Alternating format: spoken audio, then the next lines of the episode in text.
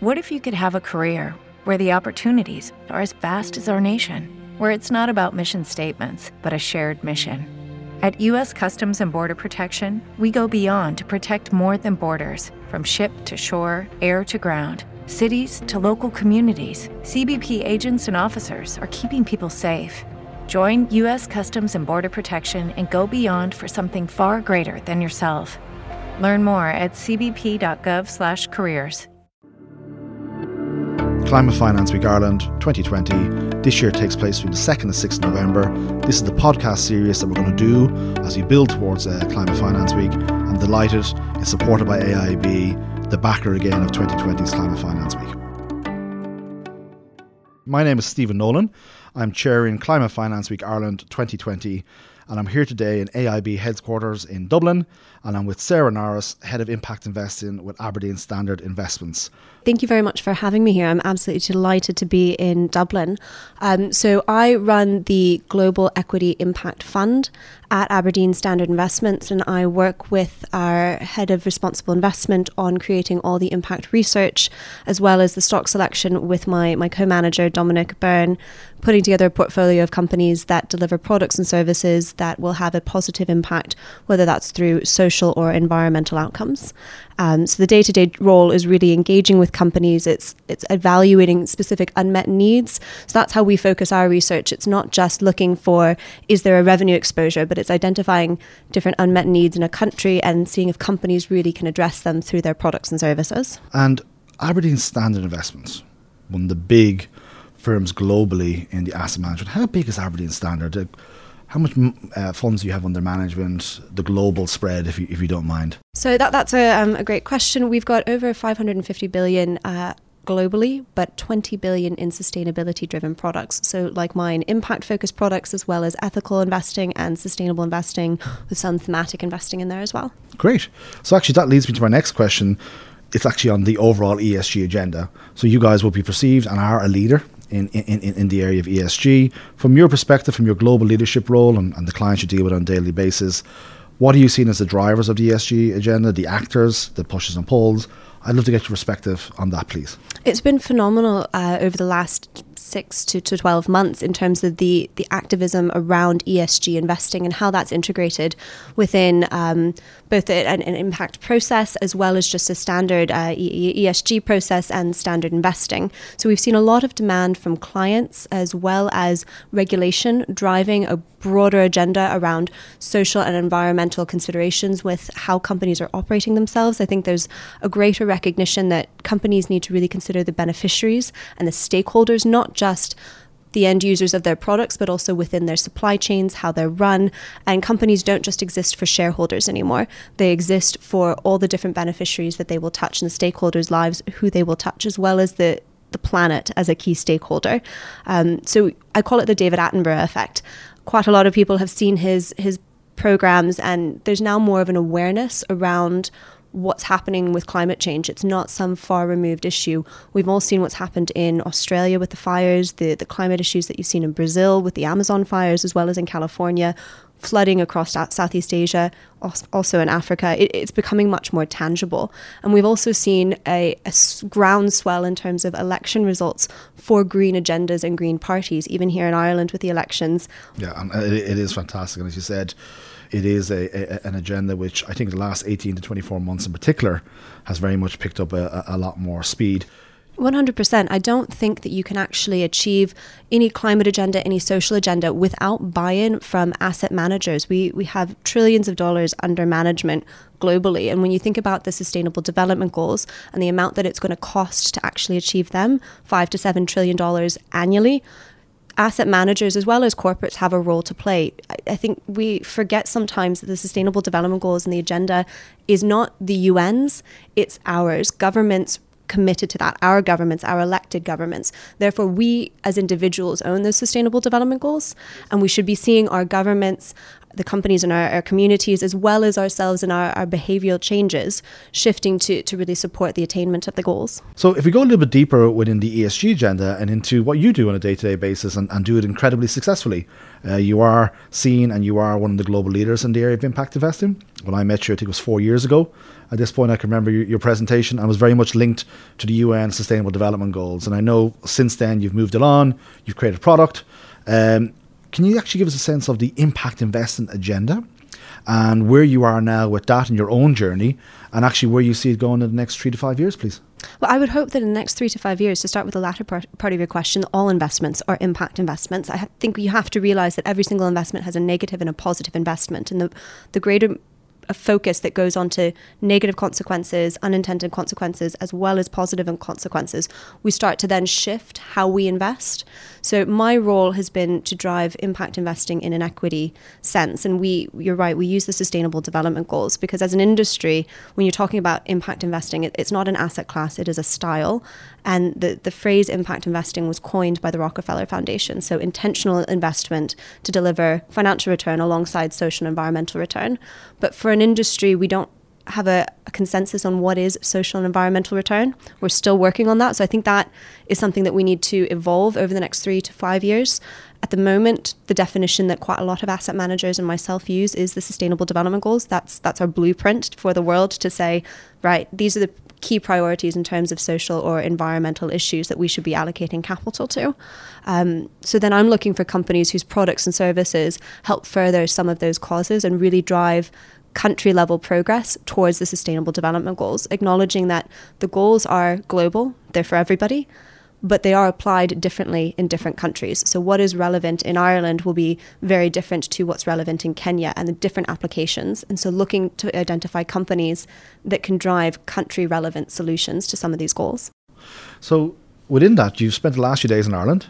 Uh, I know you're a regular visit. You were, we were fortunate enough to have you over during Climate Finance Week last year, and we had a roundtable with you, which was full of everybody trying to figure out what impact investing is and what does it mean, as you said, for their firm. Uh, and I think that was one of the more successful uh, side events we held during ESG Day. So it was super to have you, and hopefully be back this year. But being here, being a regular visit, and obviously with your colleagues here, and there's a big office at Aberdeen Standard here in Ireland, what is your perception of where the Irish market is? When it comes to ESG and within that impact investing, please? It's been great to see a groundswell of support for ESG investments. So, sitting around the table with you, what, four years ago, and then watching how the enthusiasm has grown. So, it's not just your enthusiasm, which is contagious, but it's now everybody else that I've met is talking about ESG investing, whether that is an individual client, whether that is a pension fund, whether that is a corporate. I think there's an acknowledgement that this is something that has to come. And we have seen EU commitment and regulation is starting to trickle down. I don't think that the EU or any any country in the world can say we've done enough, we've completed our journey, and, and Ireland is included with that. There is more to do, but I think that there is now buy-in that the fact that you don't have to sacrifice return, you don't have to make detrimental commitments to actually have an impact, whether that's through your lifestyle or how you invest. These are small changes that are actually beneficial in some ways, in most ways. And I, I think that that's been the most noticeable shift in, in public support across different stakeholders and across different beneficiaries. And a regular visit to Ireland, dealing with clients here in Ireland. So if we get into a little bit more detail, what are the top three things that are popping up for you that you're hearing on a regular basis when you're here that people are, are looking for access? Is, is, it, is it knowledge? Is it information? Is it deal flow? Is it products? What, what are you seeing? I think it's uh, access mm-hmm. to, to different products. I think it's education around what types of products are available. Um, we don't help ourselves with ESG, SRI, impact, ethical. What's the difference and, and what does that mean to the average client? And also, cost to access these products. So making sure that they are accessible not just to your large pension funds, but to, to the average person on the street. And, and giving them the knowledge and the awareness that these products are accessible, they are available, and you don't actually have to sacrifice returns to to be able to access them. Most of these products have very strong track records, and there have been studies that show sustainability driven pro- products actually have less risk so you have less downside capture, similar, if not better, upside capture. So that was a key point that you made actually when I first met you four years ago was the sacrifice return. So that's not the case. So it's true now to say there's been far more academic studies, uh, big analytical pieces worked on on actually this is Yes. about Yes. So you've seen returns. you've seen um, several studies from some of the large banks, Morgan Stanley. You've seen the Global Impact Investing Network come out with their annual survey to show that impact investments show, deliver returns as expected. Um, then, then my portfolio has been able to to outperform its index. So you are seeing tangible proof points. Um, that you're not re- sacrificing return, and I think three, four, five years ago you didn't have that, but now that we've got a track record, that's that's helping to convince people. If I can ask a question on a personal level, uh, I know when I met you four years ago, it was it was obvious your passion towards this agenda and your commitment. You now have a very senior role within Aberdeen Standard at a global level uh, in terms of impact investing. You have grown this product line. Uh, you've educated clients. Some of the issues you just discussed. This is something that you obviously get a lot of pleasure out of being involved in this space as well, and that was clear when I met you four years ago. Where do you hope to bring this over the next two, three years? And maybe it's unfair to ask as a personal, but maybe within Aberdeen as as a firm. I think I'd say I hope all of our investments are impact investments. So we've got a, a program on at the moment to be able to report on the impact of all of our produ- products, both negative and positive. So just to give you a sense of when you're investing in a company or a specific fund, what impact are you having? What negative impact are you having? What positive impact are you having? That's not to say they're impact products, but it's giving clients that awareness that there are social and environmental benefits. There's a double bottom line to every investment, or there's maybe a negative bottom line to every investment that's not just financial. And so that in the next two, three years, I, I would hope to see more impact funds at Aberdeen Standard as well as within the industry. And I would hope to see better reporting standards for impact measurement. So at the moment there's no consensus. We all report differently depending on what house you're you're part of in terms of how you deliver impact. And I think that's a key barrier for clients is what what does my impact report do versus uh, a peer's impact report and how do you compare them and as we can move towards consensus on how you report then you get that comparability I was fortunate enough to to attend just before Christmas the Aberdeen Standard um, Irish Annual Investment Conference here in Dublin. It was a huge success. Many hundreds of different people in the room, and Sustainable Finance Responsive Investment was was a central team uh, throughout the, the the the afternoon session. My question and what really blew me away was the degree of expertise that Aberdeen Standard would bring from within Aberdeen Standard here to Dublin. And again, just the fact that this is the second time I've seen you in Ireland in the last four months is just again points to the fact that you do see the Irish market as a potential growth area. You are assisting clients here. So just to dive a little bit deeper into it, again coming back to Ireland over the next year, will we will we see you here again? Definitely. Okay. Yes, definitely. I think myself, my colleagues, Amanda Young, who, who sits in the responsive investment team, we're all very passionate about seeing Ireland progress. I think there's so much potential here, and you want to continue encourage that. You want to continue support that in whatever way you can. Taking flights ac- across with the carbon offset, I might might add. We're, we're very conscious about that, but but it's just a hop, skip, and a jump over from from Edinburgh, so it's very easy to get here and and to continue to support and, and work with all the different stakeholders. So, Sarah, just in terms of at a European level, we're seeing the European Commission, DG FISMA, really take a leadership role in sustainable finance. There's a lot of activities going on from the initial high level expert group on sustainable finance a few years ago to the action plan for finance and sustainable finance, which is now going to be developed in the second action plan in the coming months, to the technical expert group on sustainable finance. And we're really getting into taxonomy, disclosure, ESG ratings. It's a fantastic piece of work, and it's really setting the scene for Europe to lead on the sustainable finance agenda going forward. From your perspective, within the market, what uh, what are you? Do you have any comments on what the Commission is doing from a policy uh, perspective, please? It's been it's been phenomenal to see, and I know there have been two Irish representatives to to that that taxonomy group and to the technical experts, which is amazing. That that's more than any other country has sent. So that I guess that underpins the strong capabilities and potential in Ireland, and and that group and the work that's been going on around sustainable finance, providing definitions for the market. I think that's incredibly important, so that we have a guideline, at least at an EU level, at, at not if not a global level, in terms of what we should be reporting on, what we should be looking at around adaptation, mitigation, do no harm. It sets a standard because that I think is what asset managers need. We need a standard reporting framework, standard reporting indicators. So that reduces the the risk of greenwashing because that because clients have so many different options, if you don't have some standardization, if you don't have some seal of approval or some credential, there is that risk of greenwashing or perhaps buying a product that doesn't quite sit, suit what you wanted. So, buying an ethical product rather than an impact product, buying a sustainable product rather than an ethical product. I mean, there are these big differences, and having guidance in terms of how we report, how we measure, and, and how we categorize, as well as how they are certified, is incredibly important. So, if I can ask uh, just one more question, if I may. When we come to impact investing, can you actually give me an example? Of what an impact investment looks like at the company level. Definitely. So I'll, give you an Irish example. So we've got a company called Kingspan, which I'm sure you've heard of, and Kingspan makes um, building materials and building componentry, insulation, and I don't think a lot of people realize this with the focus on agriculture, planes, cars, industry, but buildings are some of the most highest energy users and carbon emitters.